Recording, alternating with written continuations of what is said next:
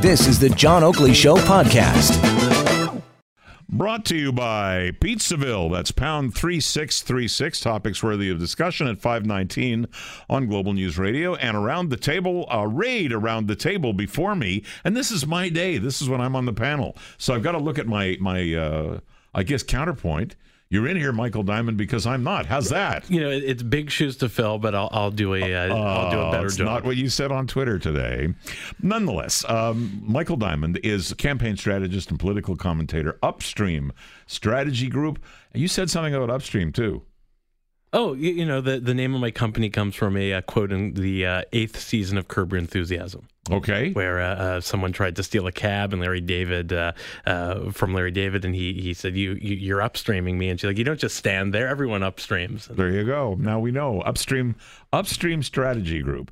All right, David Wills is with us. He is senior vice president of Media Profile, a regular on Thursdays, leading Toronto public relations guy. David, how are you? I'm great, Peter. Good to be here. Good to have you here. And Stephen Holyday, who is deputy mayor and councillor Ward 2 Etobicoke Centre. We had you on yesterday on a particular subject. Today you're here on all the subjects. Welcome.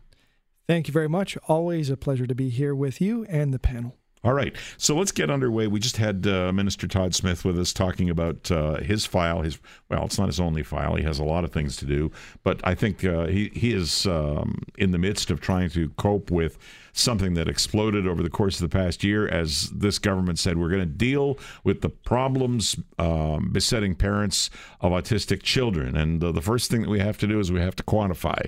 So, how many kids are there being treated right now? It's something between ten and eleven thousand. How many kids are awaiting treatment? Uh, he gave us a specific number, in fact, right down to one. But suffice it to say, it's within hundred people of twenty-five thousand who are not receiving treatment but are on various wait lists around the province for, for treatment of various types uh, on the autism on the autistic file. The question is, can he repair the damage that's been done in a reasonable period of time? Uh, and is this something that you uh, you believe that now that this minister has uh, his arms around it is going to happen, David? Well, I, I think the challenge is going to be not about quantifying wait lists. I think they do have to do that because they do have to measure success and have an idea of accountability. But it is an example, and I know the other three people sitting at this table don't like this point of view. It's an example where more money is needed. And I think that they're coming to a realization of that, that these are children with very different needs, each and every one of them. So you can't put it into uh, cookie cutter sized bites. Um, I think it is a big, big issue and it's a big problem and one that I think he does have a chance to hit the reset button on it, but it's going to involve more resources. Well, interestingly, on that question, and I did get to that question with him, uh, I talked about the money, and he said, you know, money is not.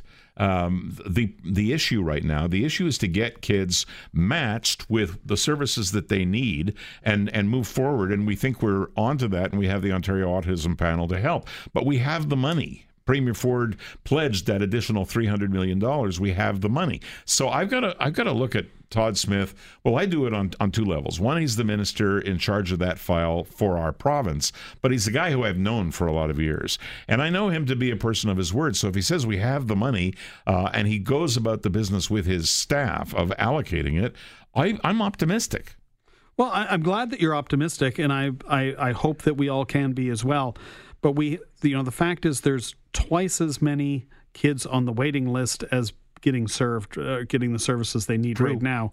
And so, you know, you've got a two for one there, and if you're just doubling the money, it tells me there's still a third of the money missing. Then, if if all is equal, and maybe he may be onto something that it's not all is equal. Uh, if they've put more money in, it's time to get it matched and get it allocated because waiting is actually detrimental like when you you miss windows with these kids especially in the early years that you can't get back I know and that. i think that it's a, there is a there is an immediacy to to getting uh, arms around this problem I'm taking uh, and distilling what you just said down to benefit of the doubt. Is that fair, Michael? Look, I think uh, the transparency that Minister Smith has announced being important uh, and something that he's striving towards is going to be important. It's going to help reset the conversation. And one, once there's a, a fresh conversation and uh, stronger communications uh, with with parents and, and the most affected parties, I think the government can really move forward uh, in, in a better way. I think it's also important, you know, the the previous government struggled with this issue. The current government has struggled with uh, with this situation, and and there's been a lot of slagging of, of politicians for not having compassion. These are deeply compassionate people on all sides of the house, and they do want to do what's best for for these children who who need support. So it's a very tough situation. Uh, I, I'm not envious of anyone who has to help uh, work towards addressing it, but I'm glad we have someone like Todd Smith there to do that. I wonder why this has been such a hard file. It seems so obvious to me. If I had an autistic kid, I would demand service immediately. They all do, and they're a, a pretty strong lobby. But the, but he's right. Michael's right. This has been something that's fallen between chairs uh, for many iterations of government, not least Ford recently, and and they stubbed their toe back last fall too. Well, I think it's an emotional issue. Uh, we know that you you deal with children. There's one checkbox, and you deal with a pocketbook. There's another one, and that's why people are really interested in it. I, I, like what I've seen from the minister so far. He's been really credible in what he's talked about in the media, and you know I know plenty of files around City Hall. I don't know the all the ins and outs of autism, but he said some really credible things like, um, you know, it's not about money, it's about access to the services and having enough people and service providers out there to, to match all those services as you were talking about peter. We see that in other things where you know there aren't enough doctors or not, not enough specialists on different types of resources. Um, one thing I wanted to talk about quickly, though, was this idea of a list as being some magic thing that everyone circles around about a week ago, we sat at the audit committee and we talked about the list to to Toronto Community Housing, actually technically the rent geared to income. And what the auditor general found in Toronto's case was that you know this list of 106,000, they weren't really sure there's actually 106,000 people on that list. So that's waved around politically as as you know part of the leverage to incite change. But when you start to look deeper in it, you realize there were there were names like Kris Kringle on the list and people weren't going through the processes to to clean that list and to make sure that it was accurate. And I think I saw some things in the media about that. That in the twenty four thousand or or so people that are supposedly on the autism list, there may be duplicate entries and and, and other indicators. So the caution well, there are actually because Yeah. what happens is parents apply to different centers and they wind up on the list multiple times. So it's it's superficial to you know to circle around this list. Do I think we should have a conversation? Absolutely. I think there's a very important political one that the government has to have, and that's the concept of do you, you give a lot of disbursements out to a lot of people, like a small amount of money, and say here's some help for you to deal with the situation that you have, or do you look at it differently and say let's go to a smaller pool of people and give them a higher benefit? And presumably, if you did that, you would be looking at what the outcome was of the benefit. Are you able to to help the child in a way that is going to make a, a meaningful difference in their life? And their their political philosophies that this government has to wade through. And I think no matter what path you take, someone's going to be angry on both sides of those coins. Well, you know what? There, there's a thing called uh, opportunity of outcome, and and uh, the, the measurements. Once you're going to measure, if you've measured what's going into the system, and if you tell me that it's just shy of twenty five thousand, then my expectation becomes that you're going to address the plight of twenty five thousand people. I'm going to just play a clip briefly from uh, Minister Smith that talks about this being broader than Ontario. you know, there really needs to be a national conversation around this. Autism doesn't know borders, and one in 66 children in Canada is born uh, with autism uh, and is on the spectrum somewhere. So this needs to be a national conversation. Okay, so that's I'm going to go around the table one more time because I think this is a serious subject, and go back to you, David. Uh, does this need to be a national conversation? Because aside from what's besetting Ontario right now, which is how many are there, how do we address it, do we have enough money? It's autism is a far more frequently diagnosed situation than it was when we were kids.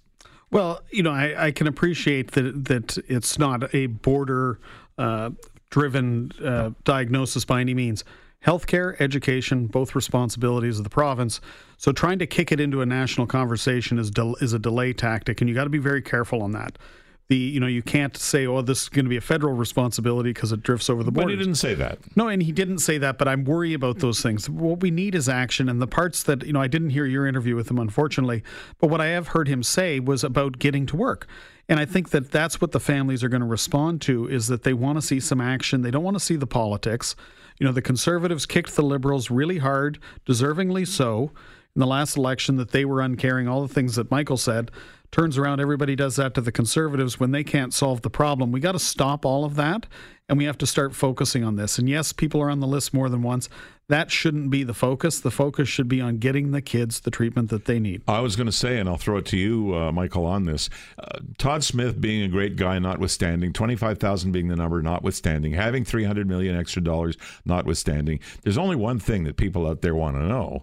I want my kid to get treatment. Yeah, we want results for the people we love, and we want results for our, our neighbors and, and, the people who we love and who they love, and uh, and and that's all that really matters uh, to, to people. So I think uh, one of the problems on this file is there's never going to be a concrete fix. We're always going to be having to work towards better outcomes, and uh, it's going to be a continuous process. There's never going to be a solution. Stephen? Well, um, my concern is is two things. I, I really hope that the government is going to make sure they tackle this issue of supply of service providers to make sure that there is enough people to be out there to give the treatments, that there's just enough doctors and other trained professionals to offer the capacity. But the other thing that is important to recognize is there would never ever be enough money to pay for all of the needs. I mean, it's very similar to the daycare subsidy conversation. Daycare is hard for virtually all parents and can you give enough money? So what there is is a system to support the people that need it the most.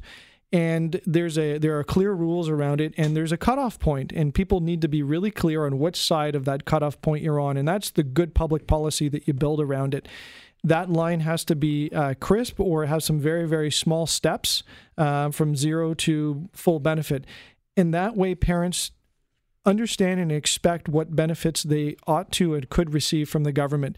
If this is wishy washy and the policy's up in the air, I think you've got what we've got going on right now is conversation saying, you know, I need this for my kid. This is more important for me versus you. And they're not healthy conversations. All right. Enough on autism for now. We'll undoubtedly return to that subject at uh, a later date.